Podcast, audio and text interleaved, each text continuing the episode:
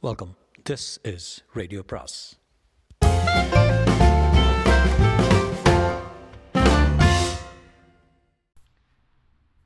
சுஜாதாவின் வண்ணத்து பூச்சி வேட்டை பாகம் இரண்டு. மூன்று பேரும் சம்மதித்து விட்டார்கள். அப்பாவும் அம்மாவும் என்னை இன்டர்வியூ போல உட்கார வைத்து கேட்டார்கள். ரேகா யாரை கட்டிக்கொள்ள இஷ்டம் உனக்கு? அப்பா நான் மேலே படிக்கிறேனே என்று கெஞ்சினேன். அம்மா பேசக்கூடாது. இப்போது என்ன படிக்க உத்தேசம் சொல்லு? என்றான் ஏதாவது சும்மா கல்யாணத்தை தள்ளி போடுறதுக்காக சொல்கிற உனக்கு படிப்பில் நாட்டம் இல்லை. உன்னை பிஎஸ்சி பாஸ் பண்ண வைக்கிறதுக்கே பெரும்பாடாக விட்டது. ரேகா உனக்கு நல்லதுக்கு தான் சொல்கிறோம் இந்த மூன்று பேருமே வேண்டாம்னா மேற்கொண்டு தேடலாம். மூன்று பேரில் யாராவது பிடித்திருந்தா சொல்லு. அர்ஜுன் நல்லா பேங்க் உத்தியோகத்தில் இருக்காரு. அடுத்த மாப்பிள்ள அமெரிக்காவில் சிறப்பாக குமார். குமார் ஆண்டிப்பட்டி என்று சிரித்தேன். அம்மா விரோதமாக பார்த்து எதுக்கு தான் சிரிக்கிறதுன்னு விவசாய இல்லையா உனக்கு? சரி கிருஷ்ண பிரேமி பற்றி என்ன நினைக்கிற? அந்த கால சுயம்பர ராஜகுமாரிகள் எப்படி குழம்பி இருப்பார்கள் என்பது எனக்கு அப்போது புரிந்தது. அங்க தேசத்து ராஜகுமாரன் மீசை சரியில்லை வங்க தேசத்து இளவரசன் முகம் சரியில்லை. மகதத்து மகதத்துக்காரன் அருகம்புல் ஜூஸ் சாப்பிடுகிறான் என்றால் என்ன பண்ணுவாள் பாவம் அந்த ராஜகுமாரி. அப்பா மூன்று பேரில் உங்களுக்கு யாரை பிடிச்சிருக்கிறது சொல்லுங்களேன் என்றேன். ரேகா இது உன் கல்யாணம். கல்யாணத்தை மறந்து விடுங்க. யாரை உங்களுக்கு பிடிக்குது? என்று. எனக்கு இந்த அமெரிக்கா மாப்பிள்ளையை பிடிச்சிருக்கிறது. அப்பா உங்களை கேட்டேன். அம்மா இல்லை. உண்மையை சொன்னால் அர்ஜுன் பரவாயில்ல. அவனுக்கு வாழ்க்கையில் குறிக்கோள் இருக்கு. விசாரித்து பார்த்தேன். நல்ல ஃபேமிலி என்ன குறிக்கோள்? முப்பத்தைந்து வயதுக்குள் முப்பத்தஞ்சு லட்சம் சம்பாதிக்க போகிறானாமே அதை உன்னிடமும் சொல்லிட்டாரா? என்றேன். மேலும் நான் ரிட்டையர் ஆனதும் சென்னையில் செட்டில் செட்டில் ஆகணும். நீ சென்னையில் கல்யாணம் செய்து கொண்டால் எனக்கு சௌகரியம். அப்பப்போ உன்னை வந்து பார்க்கலாம் புத்தகம் பரிமாறிக்கொள்ளலாம். ஆமாம் புத்தகம் என்றாள் அம்மா. எப்போ பார் புத்தகம்? ஜெயந்தி உனக்கு யாரை பிடிச்சிருக்கிறது? மூணு பேரையும் பிடிக்கல. அப்பா ஆமீர் கான் ஜாதகம் கிடைக்காதா? என்றாள் என் தங்கை. அப்பா அவளை அலக்காக தூக்கி பார்த்து இடுப்பு பிடித்து கொண்டு விட்டது. இந்த குட்டி கனமாயிடுத்த என்றாள். வாய்ஸ் என்ன? என்றாள் அம்மா. இவ வாய்ஸில் எனக்கு பிள்ளை பார்க்க ஆரம்பிச்சாட்டு ஆரம்பித்தாகிவிட்டது என்று புழுகினாள். ஜெயந்திக்கு குழந்தைத்தனம் முடிய பருவத்தின் ஆரம்ப அடையாளங்கள் தெரிந்தாலும் இன்னும் ராத்திரி எப்போதாவது விரல் சப்புகிறாள். அவள் பழக்கத்தை நிறுத்த எத்தனையோ முயற்சிகள் செய்துவிட்டும் கட்டை விரல் கொஞ்சம் சூம்பியே இருக்கும். அம்மா அவளுக்கு ஆறு வயதில் வேப்பெண்ணை தடவி பார்த்தால் கைக்கு மல் துடியில் உரை தைத்து போட்டு பார்த்தால் அவள் பழக்கத்தை விடவில்லை. அப்புறம் தானாகவே நிறுத்தி விடுவாள் என்று யாரும் கண்டுகொள்வதில்லை. இப்போது படுக்கை விளக்கை அனைத்தும் போட்டுக்கொள்வாள். சில நாள் அதுவும் தூக்கம் வரும் வரை ஞம் ஞம் என்று லேசாக அருகில் சப்தம் கேட்கும். சட்டென்று விளக்கு போட்டால் கண்டுபிடிக்க முடியும். ஜெயந்தி எங்களுக்கெல்லாம் எஜமானி அவள் சொன்னால் எல்லாம் வீட்டில் நடக்கும். அவள் தான் டிவியில் சேனலை தீர்மானிப்பாள். சோப்பு வாங்குவது பேஸ்ட் வாங்குவது எல்லாம் அவள் தான் சின்ன எஜமானி போல அவளை நடத்துவதில் உள்ள பாசாங்குகளை நாங்கள் எல்லோரும் மனமோந்து ரசித்தோம். ஃபோன் வந்தால் அவள் தான் எடுத்து may I know who speaking என்பாள். Homework அதிகம் என்றால் தனக்குள்ளே அழுது கொள்வாள் அர்ஜுன் ஃபோன் பண்ணிக்கொண்டே இருந்தார். ஒரு முறை என்னையே ஃபோனில் கூப்பிட்டு ஹாய் ரேகா என்ன இன்னும் தீர்மானிக்கலையா? நான் ஞாயிறு அன்னைக்கு வர்றேன். அதுக்குள்ளே ஆம் அல்லது ஆம் என்று சொல்லிவிடு என்று சிரித்தார். எனக்கு இந்த நாட்கள் குழப்பமாக இருந்தது. சுஷ்மாவெல்லாம் கல்யாணத்தை பற்றி தெளிவாக இருந்தால் இந்த ஏப்ரல் குட்டுவை கல்யாணம் செய்து கொள்ளப் போகிறேன் அவ்வளவே. என் கிளாஸில் எல்லாரும் இந்த சம்மரில் கல்யாணம் அடுத்து அடுத்து வந்தது. பாரத தேசத்தில் பெண்களுக்கு கல்யாணத்தில் அதிகம் விருப்பு வெறுப்பு செலக்ஷன் ரிஜெக்ஷன் இவற்றுக்கு இடமில்லை என்பதை உணர்ந்தேன். அப்பா மற்றொரு பையன் என்னை பார்க்க வர ஏற்பாடு செய்து பல திசைகளில் ஃபோன் போட்டு கொண்டிருந்தார். என்றைக்காவது யாரையாவது கல்யாணம் செய்து கொள்ளத்தான் வேண்டும் என்கிற அடிப்படையை அசைக்க முடியாது. அப்பா அம்மா ஜெயந்தியை பிரிய வேண்டும் என்று தோன்றும் போதெல்லாம் தலையணையில் கண்ணீர் வடியும் எனக்கு. அர்ஜுன் மறுபடியும் என்னை பார்க்க வந்தபோது எனக்கு ஒரு அருமையான புத்தகமும் அம்மாவுக்கு டெரி சில்கில் புடவையும் அப்பாவுக்கு ரீடிங் கிளாஸும் ஜெயந்திக்கு Asterix Rin Tin Tin Asterix and Tintin காமிக்ஸும் வாங்கி வந்து எங்கள் குடும்பத்தையே ஒரே வீச்சில் வீழ்த்தி விட்டார். அந்த புத்தகம் தான் என்னை வீழ்த்தியது. எப்படி தெரியும் எனக்கு பிராட்பெரி பிடிக்கும்னு? அன்று வந்தபோதும் அலமாரியில் பார்த்தேன். பிராட்பெரியின் அத்தனை சிறுகதைகளும் இரண்டு பாகங்களில் அழகான தோல் நிற அட்டை போட்டு தங்க எழுத்துக்கள் எழுதிய லைப்ரரி எடிஷன் இருக்கும் ஒரு அறநூறு ரூபாயாவது. உங்களுக்கு எப்படி தேங்க்ஸ் சொல்கிறது ரொம்ப விலை இருக்குமே என்றேன். தேங்க்ஸ் ஆகுது. நான் உங்கள் குடும்பத்தில் நுழைய போகிறேன்னு அம்மா உங்களுக்கு மஸ்டர்ட் கலர் பிடிக்கும் என்று என் அம்மாவிடம் சொன்னீங்க? அப்படியா? அம்மாவுக்கு எல்லா கலரும் பிடிக்கும். இப்போ இப்போ எல்லாம் தான் ஃபேஷன் பட்டு போலவே இருக்குது பாருங்க. அப்பா ரீடிங் கிளாஸை போட்டு பார்த்து இவ்வளோ பளிச்சுன்னு கூட கண் தெரியுமா? என்று வியந்தார். பின் சம்மதம் சொல்லவென்றால் குற்ற உணர்ச்சியில் ஃபேமிலியை தூக்கு போட்டுக்கொள்ளும் ஸ்திதி வந்து விட்டது போல இருந்தது. மறுநாள் அவள் அப்பா ஃபோனில் சொல்லிவிட்டார். Arjun welcome to our family அதன் பின் சம்பவங்கள் விரைந்தன. அம்மாவிடம் கரோல்பாக் போய் காஞ்சிபுரம் பட்டு புடவைகள் எடுத்தோம். அர்ஜுன் எனக்காக வெல்வெட் பெட்டியில் வைர மோதிரம் வாங்கி கொடுத்தார். நான் சுடிதார் அணிவதை நிறுத்திவிட்டு திறப்படி சாரி கட்டி கொண்டேன் ஜெயந்திக்கு பட்டு பாவாடை வெள்ளி பாத்திரங்களை கஃபார் மார்க்கெட்டில் பாலிஷ் பண்ணி கொடுத்து என் நகைகள் லாக்கரில் இருந்து எடுத்து அழைப்புதழுக்கு ப்ரூஃப் பார்த்து நைவாலா கல்வியில் இருந்து ஒரே தமிழ் பிரஸில் அச்சடித்து அப்பா தன் சகோதர சகோதரிகளுக்கெல்லாம் மஞ்சள் தடவி கார்டு எழுதி போட்டு என்னை அர்ஜுன் இரண்டு மூன்று தடவை சினிமாவுக்கு அனுமதி கேட்டு அழைத்து சென்றார். பட்டும் படாமலும் உட்கார்ந்தாலும் தகாத இடங்களில் தொட முயற்சிக்கவும் இல்லை நான் அனுமதிக்கவும் இல்லை. சினிமாவை கிண்டல் பண்ணிக்கொண்டு அவருடன் பாப்கார்ன் சாப்பிட்டது தமாஷாக இருந்தது. நிருலாவில் ஐஸ்கிரீம் சோனா ரூபாவில் மசால் தோசை சாப்பிட்டதும் தமாஷாக இருந்தது. அவருடன் அவருடன் பேச பேச எனக்கு அர்ஜுனை பற்றிய அபிப்பிராயம் கொஞ்சம் கொஞ்சமாக திருந்தி அவரிடத்தில் பற்று வந்தது. இவரிடம் நிறைய விஷய ஞானம் இருப்பதை கவனித்தேன். கொரிய பொருளாதாரம் டங்கல் டிராஃப்ட் ஜெனட்டிக் இன்ஜினியரிங் என்ற பெரிய விஷயங்கள் எல்லாம் எனக்கு எளிதாக விளக்க முயற்சி செய்தார். நான் அவரையே பார்த்து கொண்டிருந்தேனே தவிர அவரை கவனிக்கவில்லை. கெட்டத்தில் பார்த்தபோது ஆரோக்கியமான குழந்தை தைலம் தடவினார் போல் முகம். வாரம் ஒரு முறை ஷேவ் செய்தால் போதும் போல இருந்தது. உள்ளுக்குள் எப்படி இருப்பார் என்று யோசிக்க வைத்தது.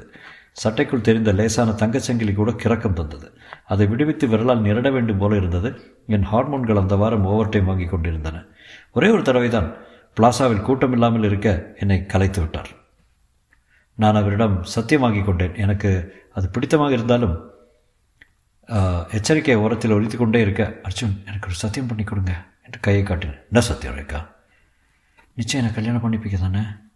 என்னது பைத்தியமாட்டம் பேசுகிறேன் ருசி கண்டுட்டா விட்டுற மாட்டிங்களே சத்ருகன் சின்ஹா படம் நிறைய பார்த்துருக்கேன் என்ன? மேலும் இப்போ என்ன எடுத்தோம்னா தொட்டதில்? யாரும் யாரையும் தொட்டால் கர்ப்பமாக முடியாது தெரியும்ல? அதுக்கில்ல நான் இதுவரை இந்த மாதிரி யாரும் என்ன? எனக்கும் ரேகா. நான் பொய் பொய் என்று அவர் மார் மார்பிள் கூத்தினேன். நிஜமா சாமி சாட்சி இது வரைக்கும் பெண்கள் பற்றி நினைக்கல. பின்ன இதை பற்றி சொன்னேன் முப்பத்தஞ்சு லட்சம் முப்பத்தஞ்சு வயசில். இப்போ எத்தனை லட்சம் பண்ணியிருக்கீங்க லட்சமா.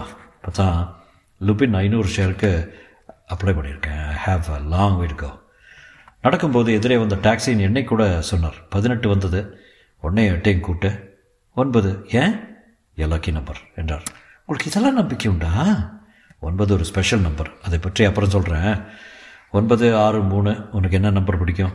எனக்கு எல்லா நம்பரும் ஒன்று தான் என்றேன்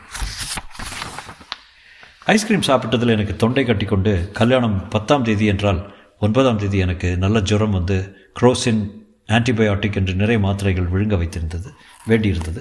இருந்தும் கல்யாணத்தின் போது எனக்கு கொஞ்சம் வசதியும் லேசான மயக்கமும் இருந்தது. பீரியட் வேறு நாளாகிவிட்டதால் ஓ ஓவிரால் போட்டுக்கொள்ள வேண்டியிருந்தது. அதனால் அலுப்பு ஆனால் மிகுந்த மனோபலத்துடன் அந்த தினங்களில் தக்கபடி சிரித்து கொண்டே இருந்தேன். டெல்லியில் சென்னையில் போல கல்யாண மண்டபங்கள் அதிகம் இல்லை. கித்வாய் நகரில் எங்கள் பிளாக்கின் நடுவில் இருந்த பார்க்கிலேயோ ஷாமியானா போட்டு பூந்தொட்டிகள் கையலம்ப குழாய் தொட்டிகள் கண்ணாடி எல்லாம் ஓவர் நைட் மயன் மாளிகை போல அமைத்து விட்டார்கள். உட்கார நாற்காலிகள் லாரியில் வந்து இறங்கின. ஆர்க் விளக்குகளும் வீடியோ கார்களும் தக்க சமயத்துக்கு வந்தார்கள். புரோகிதர் கைனட்டிக் ஹாண்டாவில் வந்தார். காலை முகூர்த்தம். செங்கலை வைத்து அடுக்கின தீ வளர்த்து அர்ஜுன் கண்ணுக்கு மையிட்டு கொண்டு என்னை அடிக்கடி பார்த்து சிரித்து கொண்டிருந்தார். எனக்கு லக்ஷ்மிபாய் நகர் போல ஒரு இடத்தில் கையெல்லாம் மெஹந்தியும் ஐஎன்ஏ மார்க்கெட்டில் தலையலங்காரமும் பண்ணிவிட்டார்கள். திருமண புடவை ஊசி ஊசியாக ஜரிகை போட்டு குங்கும சிவப்பில் இருந்தது. கசகசவென்று இருந்தது. ஜெயந்தியை கட்டுப்பிடிக்க முடியவில்லை. முதன் முதலாக பையன்களுடன் சேர்ந்து விளையாடினாள். எல்லாரும் நாற்காலிகளை தாறுமாறாக போட்டுக்கொண்டு அந்தாட்சரி பாடி விளையாடினார்கள். ஹிந்தியிலும் தமிழிலும் பேசிக்கொண்டார்கள். அப்பாவின் விருந்தினர்கள் அனைவரும் வந்திருந்தார்கள். அந்தமான் கிருஷ்ணன் கூட வந்துவிட்டார். மாமா வந்திருந்தார். அம்மா பக்கம் அதிகம் பேர் வரவில்லை. அர்ஜுன் வீட்டினர் இருபத்தைந்து பேர் வந்திருந்தார்கள். எனக்கு வைத்த சீர்வரிசையெல்லாம் மணமேடைக்கு பக்கத்திலே வைத்து வீடியோ எடுத்தார்கள். சாயங்காலம் ஜன்பத்திலிருந்து மெரிடியன் ஹோட்டலில் அர்ஜுன் ஏற்பாடு செய்திருந்த ரிசப்ஷனுக்கு எனக்கு ஷிஃபான் புடவையும் கொண்டையும் போட்டு விட்டார்கள். யார் யாரோ வந்து சிரித்து சிரித்து உதட்டோரத்தில் வலிக்க ஆரம்பித்து விட்டது. தலைவலி பொறுக்க முடியவில்லை. ஜெயந்தியை கூப்பிட்டு எங்கேயாவது போய் அனார்ஜின் வாங்கி கொண்டு வா என்று அனுப்பினால் அவள் பாய்ஸுடன் விளையாட்டு சுவரசத்தில் மறந்து விட்டாள். Pineapple cake chips samosa jalebi ice cream எல்லாம் வைத்து ஹை டீ என்று பலகாரங்கள் பாதி வேஸ்டாக வைத்திருந்தார்கள். மேலே இருந்து ஸ்பீக்கரில் சரோடு சரோட் இசை கேட்டுக்கொண்டிருந்தது. கல்யாணம் என்பதை பற்றி வைத்துக் கொண்டிருந்த எதிர்பார்ப்புகள் குழப்பமாக இருந்தாலும் அந்த தினம் இவ்வளவு தலைவலியில் கஷ்டப்படுவேன் என்று எதிர்பார்க்கவே இல்லை. எல்லாம் முடிந்து கழுத்து மாலை கழற்றிய போது அழுகை வந்து கண்ணை துடைத்து கொண்டதை அம்மா தப்பர்த்தம் பண்ணிக்கொண்டு சரியாக போயிடும் சரியாக போயிடும் என் கல்யாணம் திருத்துறப்பூண்டியில் என்று ஆரம்பித்தான் அர்ஜுன் அதே ஹோட்டலில் பிரைடல் ஸ்வீட் ஏற்பாடு பண்ணியிருந்தார். மறுநாள் க்ஷேத்ரா க்ஷேத்ராடனம் போல பெங்களூர் ஊட்டி கொடைக்கானல் கோவளம் என்று ஹனிமூன் ட்ரிப் போட்டு எல்லா இடங்களிலும் ஹோட்டல் ரிசர்வேஷன் அம்பி என்ற ஒருத்தர் என்ன உறவென்று சரியாக தெரியவில்லை ஏற்பாடு செய்திருந்தார். மறுநாள் அதிகாலை ஃப்ளைட்டில் பெங்களூர் புறப்படுகிறோம். பதினைந்து தினம் சுழற்றி சுற்றி அடித்துவிட்டு மீண்டும் டெல்லி வந்து ஆஷாட மாதம் கழிந்ததும் குடித்தனம் வைப்பதாக ஏற்பாடு. இனி என் பேச்சும் பழக்கமும் என்னுடையதல்ல. யாரோ தீர்மானிக்கிறார்கள். என்கிற உணவு வந்தது உணர்வு வந்தது. முதல் இரவு பற்றிய சம்பிரதாய எண்ணங்கள் தான் எனக்கு உண்டு. சினிமாவில் போகிற பால் பழம் பளிச்சிடம் வெள்ளிச்செம்பு இப்படி இல்லாமல் நான் பாட்டுக்கு புத்தகம் படித்துக் கொண்டிருந்தேன். அர்ஜுன் வந்தார். டிவி மௌனமாக ஓடிக்கொண்டிருக்க அவர் தன் பூட்ஸ் டை இவைகளை எல்லாம் கழற்றி பைஜாமுக்கு மாற்றிக்கொண்டார் தலைமையர் கலைந்து நெற்றியில் அவசர குங்குமம் கீற்று அதை நெற்றியில் ஒட்ட வைக்க முயன்றார். அர்ஜுன் எனக்கு ஒரு விதமான நம்பிக்கையை ஊட்ட பலவேறு பேசிக் கொண்டிருந்தார். அதுதான் அதிகம். அவ்வப்போது சீண்டிக்கொண்டோம் ஏன் ஒரு மாதிரியாக இருக்க? காலையிலேருந்து தலைவலி பழக்குது. உனக்கு ரொம்ப கஷ்டம் கொடுத்துட்டேன். தலைவலி அப்போ தெரியலையே. கொஞ்ச நேரம் தூங்கு அப்புறம் எழுப்புறேன். இருவரும் கொஞ்ச நேரம் கண்ணா பின்னாவிட்டு டிவி பார்த்து விட்டு தூங்கி போனோம். ஒரு நாளைக்கு அதிக சம்பவங்கள். அதிகாலை எழுந்தது தாலி கட்டினது மணமேடையில் பலர் கைகுலுக்கியது பேருக்கு பேர் புடவையை கட்டிவிட்டது ஒரே இலையில் சாப்பிட்டது ஒரு கணம் கூட ரெஸ்ட் இல்லாமல் ஐஎன்ஏ மார்க்கெட்டுக்கு லக்ஷ்மிபாய் நகருக்கும் அலைந்தது. வேண்டாத கொண்டை போட்ட அலங்காரத்தின் போது அலங்காரத்தின் போது அந்த பஞ்சாபி பெண்ணின் வியர்வை நெடி சாயங்கால ரிசப்ஷனில் நிமிஷத்துக்கு மூன்று முறை சிரித்தது. நான் பூரா நான் பூரா ஆதார சுருதி போல இந்த தலைவலி இப்போது விண் விண் என்று என்னை முழுசாக கவனிக்கும் நேரம் வந்தாச்சு என்று வெடிக்க துவங்க கொஞ்ச நேரம் தான் தூங்கி எழுந்தபோது பக்கத்து படுக்கையில் அர்ஜுனை தொட்டு பார்த்து எல்லாம் நிஜம்தான் என்று உர்ஜிதம் செய்து கொள்ள தொட்டு பார்த்து கொண்டேன். படுக்கை காலியாக இருந்தது. பாத்ரூம் போயிருக்கிறாரோ என்று பார்த்தேன். கொஞ்ச நேரத்தில் வெளிக்கதவின் சாவி திறக்கும் சப்தம் கேட்டது. நீ இன்னும் தூங்கலையா? ஏதாவது ட்ராங்குலைசர் தரட்டுமா? எனக்கும் தூக்கம் இல்லை. லேபில் போய் ஒரு ஃபோன் கால் பண்ணிட்டு வந்தேன் என்றார். மறுநாள் காலையில் நாங்கள் பெங்களூர் போய் போக பிளேன் பிடித்தோம். எங்கள் ஹனிமூன் புனித பயணம் துவங்கியது. ஏர்பஸ் விமானத்தில் நான் போனதே இல்லை. எதற்கு போய் சொல்வானேன்? விமானத்திலேயே நான் போனதில்லை என்றேன். நகர்றதே தெரியாது என்றார். அலுமினிய தள்ளுவண்டிகளும் மொசைக் தரையில் சறுக்கி விளையாடும் பணக்கார குழந்தைகளும் எங்கும் சீருடை ஆசாமிகளும் எல்லாரும் எல்லா திசையிலும் நடக்க என்னை வழியனுப்ப அப்பா அம்மா ஜெயந்தி மற்றும் சில அத்தைகளும் சித்தப்பாக்களும் வந்திருந்தார்கள். ஜன்னலுக்கு வெளியே இருந்து டாட்டா காட்டிய போது அம்மா நான் சொன்னதெல்லாம் ஞாபகம் வச்சுக்கோ என்றாள். என்ன சொன்னால் குழப்பமாக இருந்தது. சமீப காலத்தில் அம்மா எதுவும் சொல்லவில்லை. பிறந்ததிலிருந்து அவ்வப்போது அதை செய்யாத இதை செய்யாத என்ற எச்சரிக்கையாகவே தடையுத்துறவுகளை தான் வளர்த்தாலே தவிர அந்த அறுவைகளை குறிப்பிடுகிறார் போலும். நான் கவலைப்படாதம்மா சமத்தாக இருக்கேன் என்றேன். அப்பா ஏர்போர்ட் புக் ஸ்டாலில் புத்தகம் வாங்க உள்ளே அனுமதிக்க மாட்டேன் என்கிறார்கள். வருத்தப்பட்டார். செக்யூரிட்டிக்காக என்று அர்ஜுன் சொன்னார். எக்ஸ்ரே மிஷினில் என் கை பையை செலுத்தி அந்த பக்கம் பெற்றுக்கொள்வது பெண் போலீஸ் என் மார்பை கருவியால் தடவுவது அந்த பக்கம் தூண்களை சுற்றி சுகமான இருக்கைகள் எல்லாமே புதுசாக இருந்தது எனக்கு. கையில் வரைந்திருந்த மெஹந்தியும் கலகலக்கும் வளையல்களும் எங்கள் ஹனுமன் நோக்கத்தை பகிரங்கமாக அறிவித்தன. எனக்கு வெட்கமாக இருந்தது. படிக்க புத்தகம் எடுத்து வரவில்லை. அர்ஜுன் ஓயாது பேசிக் கொண்டிருந்தார். டைம் பத்திரிகையுடன் பிஸ்னஸ் இந்தியாவும் எக்கனாமிக் டைம்ஸும் வாங்கினார். எனக்காக ஒரு ஃபெமினா வாங்கியிருந்தார். பிளேன் கிளம்ப காத்திருக்கும் போது நான் சில்லி சிக்கன் செய்வது பற்றியும் மெனோபாஸ் ட்ரபிள் பற்றியும் ஒல்லியான மங்கையின் கார்டிகன் சிறப்புகளையும் சம்பந்தம் இல்லாமல் படித்துக் கொண்டிருக்க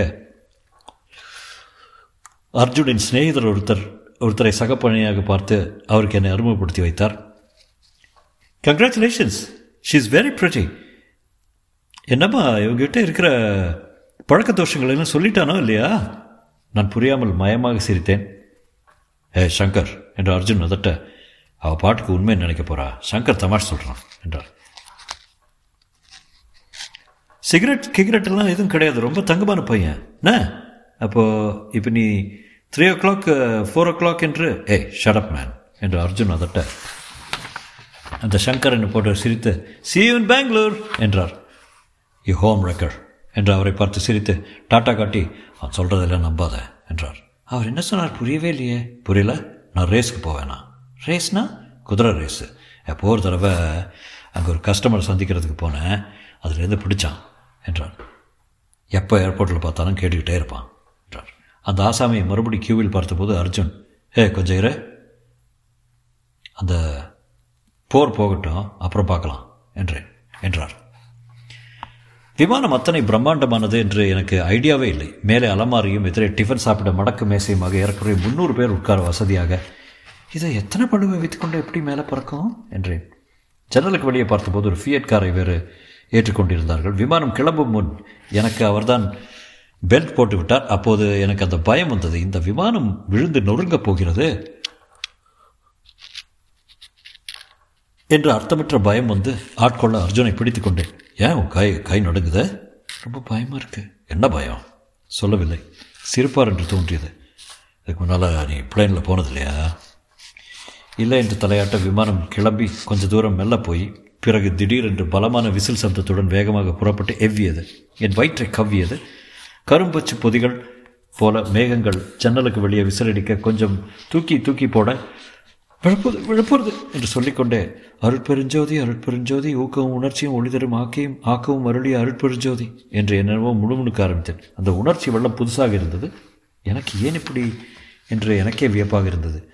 எரிக்கா ஜாங்கின் ஃபியர் ஆஃப் ஃப்ளைங் ஞாபகம் வந்தது.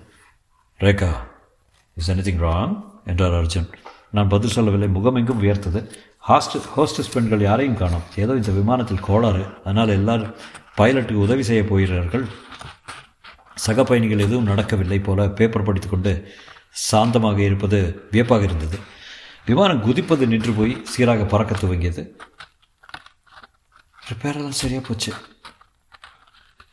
அர்ஜுன் என் கையை வாங்கி ரேகை பார்த்தார். காதல் ரேகை தீர்க்கமாக இருப்பதாக சொன்னார். நான் பைத்தியம் போல அதை நம்பிக்கொண்டு அப்படி ஒரு ரேகை இருக்கிறதாக பாசாங்கு சொன்னார். இருப்பதாக சொன்னார். நான் பைத்தியம் போல அதை நம்பிக்கொண்டு அப்படி ஒரு ரேகை இருக்கிறதாக பாசாங்கு பண்ணிக்கொண்டு அவர் கையை வாங்கி பார்த்து முப்பத்தைந்து லட்சம் சொன்னது ஞாபகம் வந்து தன் ரேகை தீர்க்கமாக இருப்பதாக சொன்னேன்.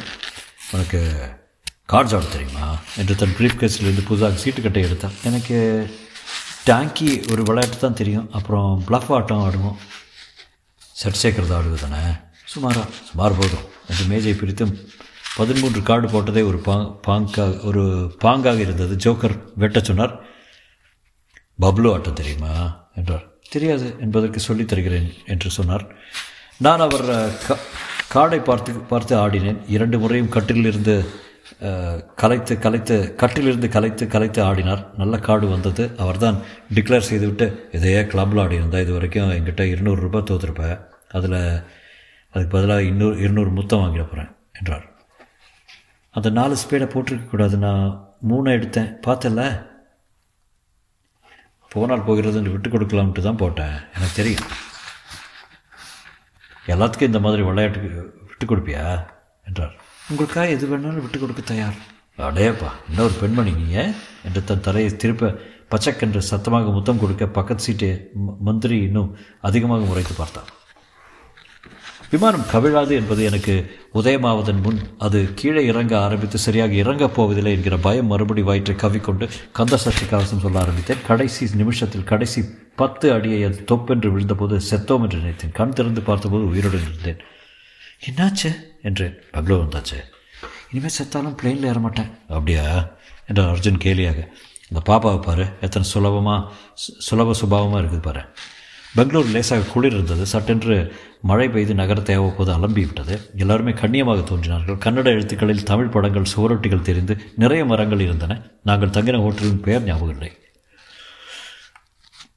நட்சத்திர ஹோட்டல் இல்லை. நடுவாந்திரமான ஹோட்டல் என்று தெரிந்தது. அடர்த்தியான அந்த ஏரியாவுக்கு பெயர் காந்தி நகர் என்று சொன்னார்கள். அர்ஜுன் நிறைய கூட்டமாக கலகலப்பாக இருந்தது. டிவியில் ஒரு கிழவனார் நடந்து கொண்டே வர அவரை பேட்டி கண்டார்கள். பெரிய கன்னட எழுத்தாளர் போலும் மாமி இவர் எழுதிய புத்தகங்கள் எல்லாம் கொலு போல வரிசையாக அடுக்கி வைத்திருந்தால் அணைத்து விட்டு போர்த்தி கொண்டு படுத்துக்கொள்ள விரும்பினேன்.